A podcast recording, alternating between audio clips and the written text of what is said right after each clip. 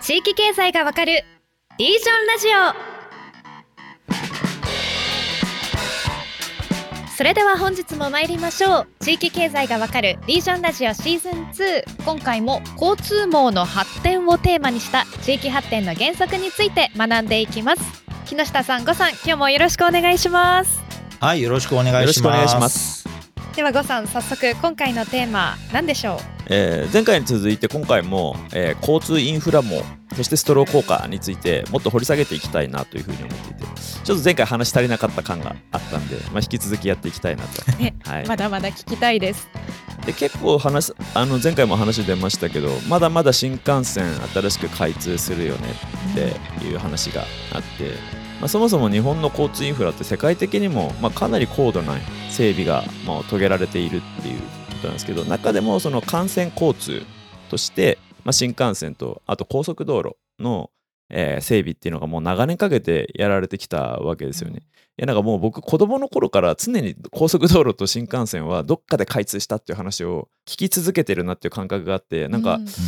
まあ無限に整備され続けるのかなと思ったんですけどまあそんなわけはなくてうん。かなりこの幹線交通網って完成を迎えつつあるっていう状態だということをちょっとあの調べてきました。まずそもそも新幹線でいうと、まあ、1964年に最初の新幹線が開通してで10年約10年後の73年に、まあ、政府がその整備計画を決定した。でそれが整備新幹線っていうふうに今呼ばれてるみたいなんですけど。まあ、田中角栄のやつですね、まさにね。でその整備新幹線っていうのが、まあ、今、えー、と5路線残っていたやつが今北海道新幹線とあと北陸新幹線の一部あと西九州新幹線の一部が、まあ、一部開業みたいな感じになってるんですけどうんうんこれも一応計画では2030年までに全線開業予定になってなんで50年以上前に、えー、と計画されたその新幹線構想がまああと数年でまあ全て完成するみたいなはい。でこの間滝川さんも話してた四国新幹線がまあ新たに立ち上がったりはいあとはそのリニア中央新幹線っていうのがまた計画されてみたいな感じでまだ進むんですけどまあアウトラインは結構もうほぼ完成してるよねっていうのが今みたいですね。うん一方で高速道路の方も、まあ、これ1957年にこれなんか難しいんですけど国土開発幹線自動車道建設法っていうのが、まあなんか定められてでそこでまあ全国に高規格道路を張り巡らそうっていう計画がまあ始まってたんですけどもうこれもほとんどもう開業してるそうです。うんで全国見渡してももうまだ基本計画だけでうまく進んでないっていうのがもう新東名とかの一部本当わずか数区間みたいな状態でもう日本の交通幹線網は特にその新幹線と高速道路っていう意味ではもうほぼ完成形がに近い状態にもうなってるという状態なんですね。うんまあだから本当感覚的にも10年前20年前に比べて日本中がめっちゃ近くなってる感っていうのは肌感覚としても、まああるなっていうはいっていうのが今かなと思います。ここで改めてちょっと日本の近代における交通インフラ整備の、まあ、流れみたいなところちょっと木下さんに軽く解説いただきたいんですけどお願いできますか？ああそうですね。だからこれ、あの、もともと、やっぱり、あの、東京、大阪間、ね、東京、名古屋、大阪で、今もそうですよ、三大都市圏ってやっぱ言われますけど、まあ、ここ自体が、まあ、戦後も成長してきて、もう、まあ、正直最初になんでここすごいやったのかっていうと、まあ、まず東京とか大阪、名古屋っていうのも最大拠点で、まず各都市の戦後復興をめちゃくちゃやったわけですよね。はいはいはいで、それでその3つをつなぐっていうのはまさに東京オリンピック、そして大阪万博に向けたタイミングで、うん。まあ当時あまり世界的にはメジャーではなかった新幹線っていうね、新しい高速鉄道っていうものと、あとは高速道路ですよね。東名をしっかり作っていって、東名からまたあそこら、なんだ大阪までのやつを作るっていうので、で、これはね、もうね、完全に当時のね、なんか NHK アーカイブスみたいなのを見たことが何回かあって、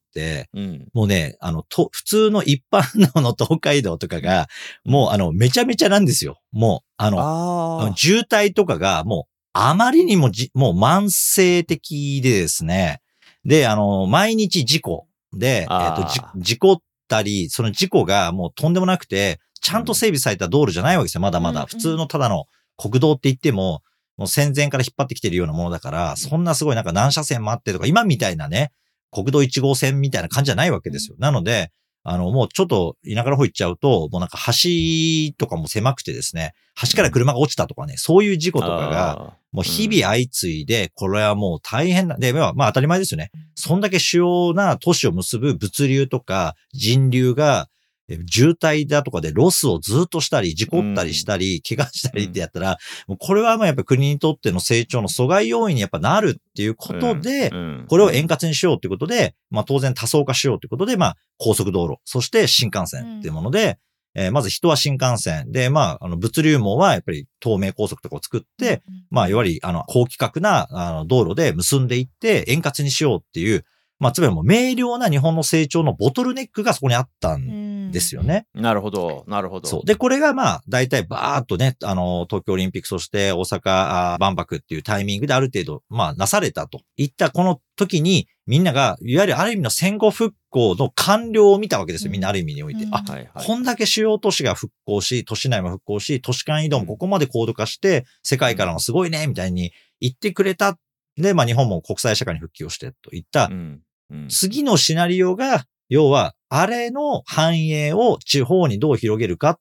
ていうところで、先の西武新幹線とか、いわゆる当時の日本の主要都市ですよね。うんそこの町々を結んでいくっていうための計画がボーンと打ち出されていくわけですね。73年がそれだ。そうそう、まあ整備新幹線。ただこの整備新幹線のモデルっていうのは、まあ良くも悪くも見りゃわかるんですけど、すべて東京をハブとして接続するっていう仕組みなんですね。そうですねうん。放射状にこう伸びてってる感じですよね。うんそうそうそう。なんで、まあそれは当たり前で、まあ当然ハブとなる都市から、えーその衛生的に各地方都市を結んでいくっていう仕組みなので、前回からでこのストローになるのは当たり前な話なわけですね。あそのネットワーク効果で中心にどんどんいろんなリソースが集まってくるんですようんかつての、えー駅前にですね、商店街が成立して、いろんな人がバスとか鉄道で街に来ました、みたいなのの全国版みたいな仕組みなわけ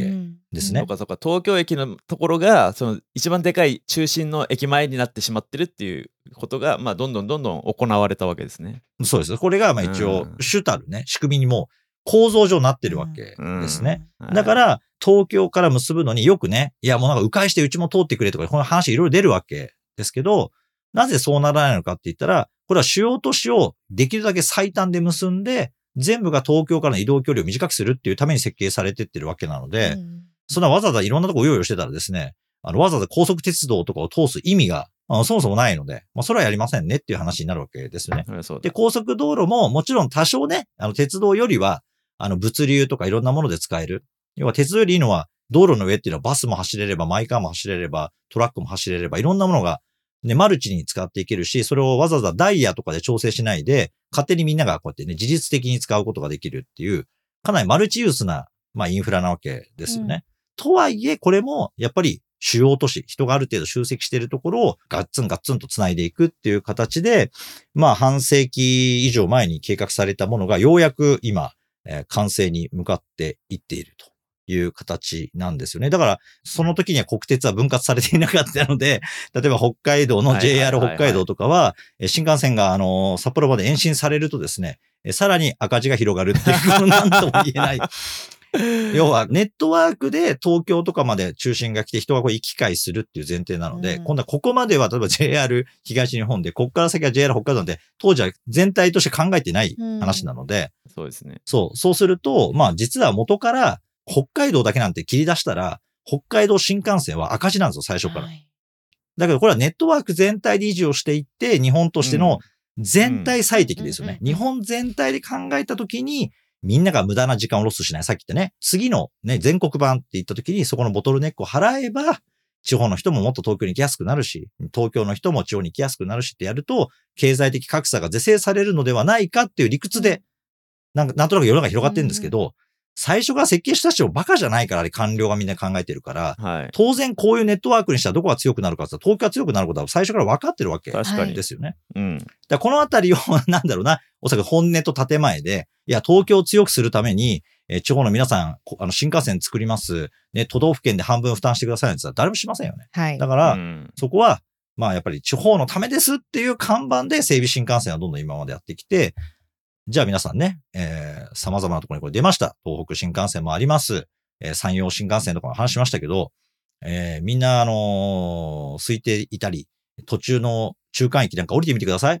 ね。草がぼうぼうみたいな駅がもうザラにうんあるわけですよね。あれを見に行けば、あの、単に通りゃどうにかなるなんていうことではないことはですね、うん論より証拠というか、うん見りゃわかる話なんですが、まあ、あの、半世紀前にはですね、新幹線が通れば街が良くなる。ね、反映するというふうにみんなが信じてですね、えー自分たちでもこれ誘導してきたわけですけど、まあ、結果としては国全体で本当はマクロでうん生産性を上げるという話であはいって、各中間の街がみんなで反映しましょうっていう、そういう代物ではないってことはね、まあ、考えればわかると思いますね。確かに確かにそこは結構構造的にそのマクロな日本全体の生産性向上のためには当然効くがそれが各ミクロの地域経済の発展とは別にリンクしてないというかイコールではないよっていうことをまあ、はいあんま言わずにというか、うんあのやってきた感は正直感じるんですよね。まあそうですね。あとはまあ実需がですね、そもそもそんなにですね、まあ、あのーわかるように、東海道新幹線なんか3分とか4分に1本望みが出てるわけでいすよ。やーうんね凄まじく便利ですよね。めっちゃ便利ですよね。もう1本、あの、後に送るなんてね、簡単じゃないですか。だけど、他のエリアの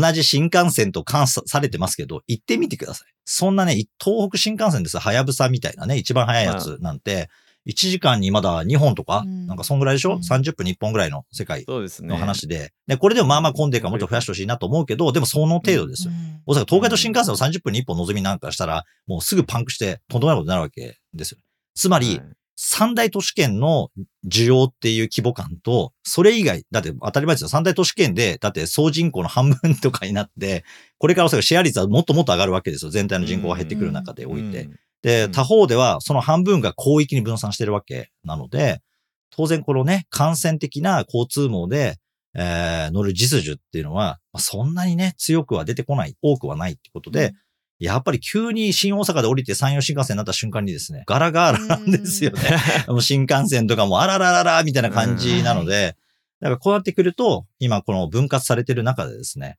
まあその四国新幹線もね、いいんですが、まあ JR 四国は潰れますぜっていう話ですね。えーこのあたりっていうのを最前提で変えないと難しい。ちょっとこの配線問題は、うん。さらにこの次の回に一旦置いとくとしてちょっと改めてあの交通網の整備がその地域の産業とか経済にどういう影響、まあ、そのメリットデメリットをちょっと整理したいなと思っててっていうのはマクロの話だからこれ地域が反対してもいやうちにはそもそも駅を作らせんぞみたいな ことでもないわけじゃないですか。要はうん。日本全体最適をしながらかつその地域の経済を伸ばすために何ができるのかっていうところを改めて考えたくて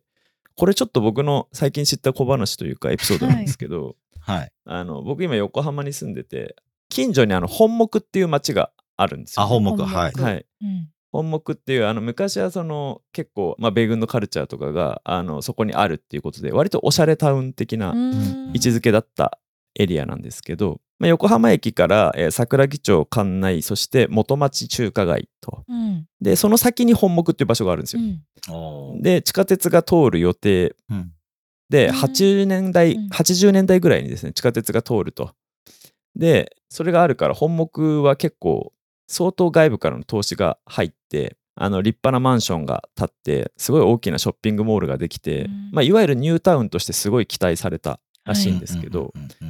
地域住民の、まあ、商店主の方々が交通が通るとストロー現象で地場の商店街が弱ると。うん。全部みんな横浜とかに買い物行っちゃうから地下鉄通させんぞって言ってそうなんですよ。反対運動が起きて元町から本木まで伸びるはずだった地下鉄が元町中華街駅で終わっちゃって。確かに元町中華街行きまでは見ますね。あれが終点なんですよ今、ね。でも本当はあれは本木まで行くはずだったんですよ。うん。の結果今そのニュータウンはかつてそのすごい投資が入ってたのに、うん。まあ、事業者が撤退し住民も高齢化して新しい人が入らずで、うん。やっぱり衰退はしちゃったんですよね。うんうん。あだから交通網の発展を止める押しとどめても決してうまくいくわけでもないと。はあまあだからそれはまさに地元の商業の人たちの理屈ですよね。地域の発展の意見ではない。はい。例えば、あのね、本目まで地下鉄が通っていれば、逆に東京通勤圏として、その駅がある程度評価をされて、ええ。はい。そこにね、始発駅でもあるから、もっと住宅とかが今でも開発されたかもしれないってなってくると、はい。その住宅とかね、特に都市部ですよね。都市部においての近距離のこの鉄道網っていうのは、まあ、地方と違ってみんな鉄道通勤をする方々が非常に多いので、はいはいはい。確かに。まあやっぱり大きく作用しますよね。うんやっぱ快速が止まるのかとかですね。今みたいにそもそもね、鉄道が通っているのかみたいなところで、ああ全然やっぱりそこは地域自体の今の住む人の選択肢っていうところも、んやっぱり単に商業のためだけに地域が存在するわけでは当然ながらないわけなので、だからまあそういう意味では例えば今の橋がかかったから出ていく人たちもいる一方で、まあ橋がかかって行き来が便利なので、あえてそこに住みたいと思う何かがあれば、まあ当然そこに住みやすくはなってるわけですよ。さっきのね、あ軽井沢とかの話をね、うん前回もしたんですけど、はい。まあそういう、本当にね、これ交通だけの話をしてもあんまり、あの、実態は実はクリアにならないっていうところですよね。い。や、本当に。いや、なんか結局思ったのが、今回幹線道路の話中心にしてるんで、全国っていうふうにあの話しがち、うん。東京に全てが集まるって話しがちなんですけど、いや、フラクタル構造だなと思って、えっと、主要駅とか新幹線とかにどう接続するかの点よりその毛細血管的なローカルの交通網も規模は違いど同じことをやっているわけでうんうん。あの前回のまとめで言ったようなその新幹線が通るあの外部環境が変わるからこそその地域が新しい生き延び方とか新しい戦い方を来る理由とか住む理由とかを作んない限りまあそこが衰退していくことは避けられないっていうところに対してやっぱ向き合い続けなきゃいけないっていう、うん。まあ、ことなんだなと、まあ、改めて思うんですよね。すごいね、マクロとしては、まあ、さっき言ったように、大きいところが当然勝ちやすくなるっていうことはもちろんそうなんですけど、まあ、その一方で今度は、その大きい中心都市的なものと自分の街でのストローっていうのももちろんある一方で、例えば今、ね、あの、横浜方面の話が出ましたけどうん、例えば東京駅を中心に置いたときにですね、埼玉方面にも同じようにこう路線が伸びてってるう線路もいっぱいあるわけですよね。うん。千葉方面も全く一緒で、うん。同じように東京を中心に置いたときに、同じ時間距離で行ける郊外の街っていうのは、うん埼玉、千葉、神奈川で競争環境にあるんうんはいはいですはいはい。うんで、その中心都市との競争のストローもあれば、この放射線上に広がる別の、うんえー道路とか鉄道網の所属する街とも競争関係にあるんですよね。うんだからこのね、多層なんですよね。この競争の軸っていうか、レイヤーっていうものが。だから、東京対なんとかっていうだけを考えてもやっぱりダメだし、例えば神奈川県内でおそらくその本目の人たちからすると、神奈川県内の街ばっか見てると思うんですよ。競争って言っても。うんだけど、今の横浜、対横浜とかなんで分かりやすいですけどね。だけど、冷静に考えてみると、実は東京通勤圏っていうところで、まだまだ横浜には人が流入してたりする部分もあるわけですよ。うん今回のコロナなんかもそうですけど。うんで、そうすると、今度は千葉とか埼玉みたいな、全然あれ関係ないでしょってみんな思うんだけど、いやいや、東京を中心に考えた時に人がそこに通勤すると思えば、埼玉を選択する、千葉を選択する、神奈川を選択するって言った時に、えー当然時間距離で見れば同じぐらいに属する駅っていうものが存在をしていて、うん。そことどう自分たちが優位性を築くかっていうのも選んでもらうための目的設定としてはすごい重要になってくるわけですよね。だから交通網ができないでっていうのではなくて整備しないでっていうのではなくてその地域独自のブランドを作っていくというか魅力あるものづくりをビジネス作りをこうしていくっていうことが大事であってでその「進撃の巨人」の壁みたいに交通網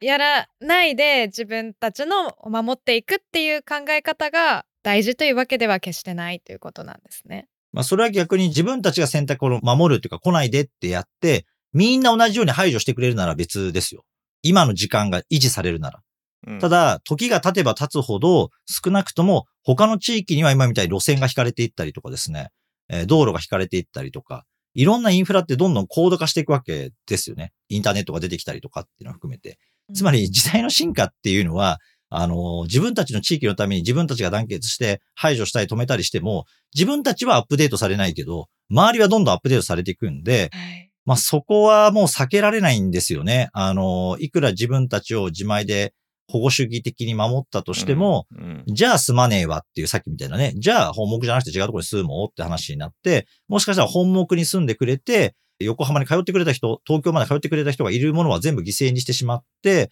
べ、べ、その人たちの証券は全部違うところにみんな食われてってるわけ。うん。なので、このあたりっていうのはですね、あの、狭いとこだけ見てると、やっぱこのね、ストローとか全体が変化していく高度化に、まあやっぱ遅れていってしまって、うん最後は全部ダメになってしまうってこともやっぱりあるんですよね。うんうんあともう一個聞きたかったのがその交通網の整備っていうのが来やすくもなるし出やすくもなるっていうことで言うとやっぱ外部資本入ってきやすくなると思うんですよ。まあそうですね。はい。うん新幹線通ったからあの駅でホテルやろうとかなんかビジネスやろうみたいなことやっぱ起きやすくなるじゃないですか。うんでそうすると、まあ、これまで我々が勉強してきた通り外部資本が入ってくるっていうのは地元の事業者にとってはやっぱり結構デメリットの大きい話でもありただ消費者にとっては利便性が向上して便利なうんこともありっていう中で、あのまあ、新たな競争を考えなきゃいけなくなると思うんですよね。はい。なので当然地元の事業者の方々は戦い方変えなきゃいけないっていうことはまあ起きるとは思うんですけどこれをまあ歓迎するか否かみたいな観点で言うとどういうふうに考えればいいのかなっていうのをちょっと聞きたいんですね。そうですね。まあここでやっぱりあの、もともと今回シーズン2でずっと話してる輸入地間の話になるんですね。はいはいはいうんで、要は、あの、その交通網とかが来る前に、例えば、例えば四国なんかも本歯科橋が通ってからコンビニストアチェーンっていうのはかなり出てきたわけですね。うんそうなってあんまり出てきなかったんですが、船で物流も全部完結するって結構難しくてですね。なので、そうするとそのアドバンテージというかその、あの壁がですね、まだあるうちに四国最大のコンビニエンスストアチェーンみたいなのを本来は作っていったりとかっていう、うん商業刷新みたいなのをどんどんやんなきゃいけないんですよね。あの、理想的な話をすると。で、それで橋が通った時に一斉に関西とか、えー中国地方とかに、その四国ローカルのめっちゃ面白いえーコンビニが、例えば進出をするとかね、なんか別の形で展開をするとかっていうものを目指していくみたいなことができてくると、これは開通したメリットって受けられるわけですけど。なるほどね。なるほど輸入地間チャンスが交通網にいやーそういうことですよね。外から人来るわけだからね。あーそう。自分たちが、その、今の現状を守りたいがゆえに排斥するっていうのは、どっかの段階で駆逐されることになるわけですよ。はい。ただはい。守られているという状態を活かして、じゃあ前回かお話をした、その百貨店がね、あの、東京とかにあるもの自体をタイムマシン商法みたいな形で時間軸をずらして似たようなものをやってただけですよねっていうふうに言ったんだけど、まあでもまだやってるだけいい方で、自分たちで自前で百貨店っていうモデルを自分たちでこれ作っていくってことをやってですね、それを何店舗か地方にこう展開をしてってるっていうのはまだいい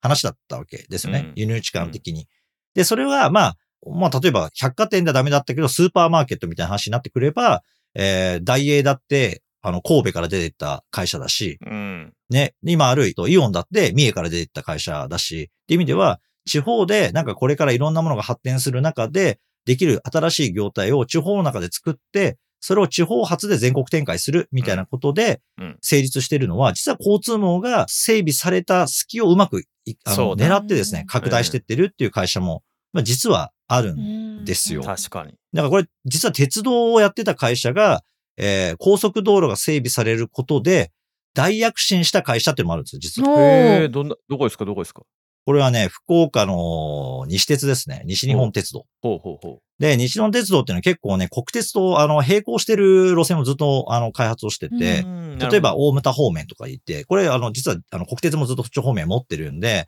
実は戦前はね、なかなか開発強化が出なかったんですよ。鉄道やるやるって。で、ちょっとずつね、えー政治的にいろいろ頑張ったりして伸ばしたりとかしてたんですけど、でこれが戦後ですね、高速道路網が九州網に整備されるって言った時に、うんまさに高速バスで一気に、えー九州全体を福岡の中心にするっていう作戦をですね、彼らは構築してですね。うんで、高速道路はすごいいいのは、もちろん免許っていうかその許可を得なきゃいけないんですけど、自前で道路は作る必要ないですね。道路って公共のものなので。確かに、はい鉄道引く必要がない。うん。そう。なので、鉄道っていうのはね、自分で引かなきゃいけないから、大変なわけですよ。用地買収してなんとかで。うんうんそれが、役所が整備してくれた道路の上に許可をもらって、高速バス走らせられるってことで、実は福岡、天神を中心に、熊本とか大分、宮崎、鹿児島、佐賀、長崎の中心部にバス停を作ってですね、そっからももう高速バスで天神にピストン輸送で若い人たちをバンバン運んできて、九州最大の商業地区に天神を変貌させる。いうのでうん。そう。で、まあ、実はまあ、神奈川バスか、だったかな西日本鉄道のバスかって言われるぐらい、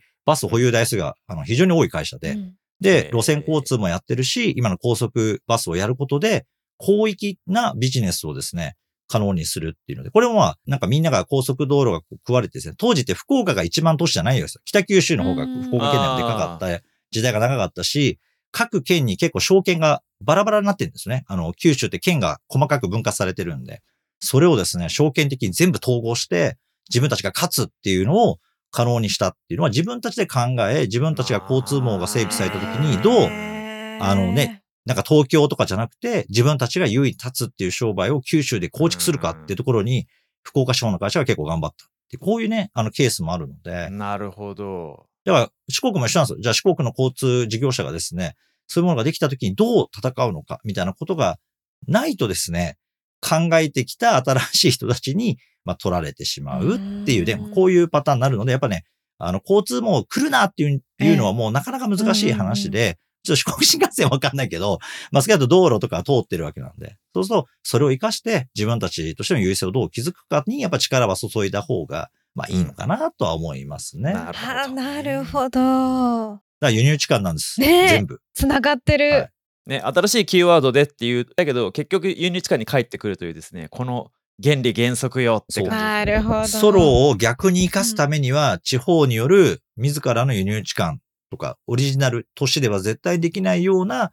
アドバンテージを活かした商品サービスを作っていくっていうことが、まあ、当たり前の話なんですけど、でも意外とこれをみんなやらなくて、うん都市部にあるようなものを地方でやってしまうっていう感覚のまま、交通網を接続させちゃうと、うん当然本家に全部取られていってしまう。肺活量勝負したらでかい方には勝てないんだから。ダメ、ええダメですええね。そう。だから違う一手を打たなきゃいけないっていうところがすごい必要ですね。だから実は、あの、教育とかでね、あの、引いていたっていうね、軽井沢のケースっていうのは、すごいわかりやすくて、自然環境があって、広い場所でうん豊かに子供たちが教育を受けるっていうのは、東京ではまあ無理なわけですよ。もう土地がないから。はいはいっていうことで、そういう自然環境があって広大な土地を使った何かっていうのは、地方の方が圧倒的に有利なわけうんですよね。それを提案したら大人気になるってことで、軽井沢とか佐久とかに、あの、やっぱそういう学校が増えるのはね、それ合理的なんですよ。だから違う。絶対東京が打てない一手、大都市が絶対打てない一手を、地元ならどう打てるかをね、やっぱね、追求するのがね、めちゃくちゃ大切だと思います、ね。なるほど。ストロー効果というワードだとこう光と影の部分があるんだなと思うんですけどその影をこう光に変えていけるチャンスがあるっていうことをはい。知ることができました。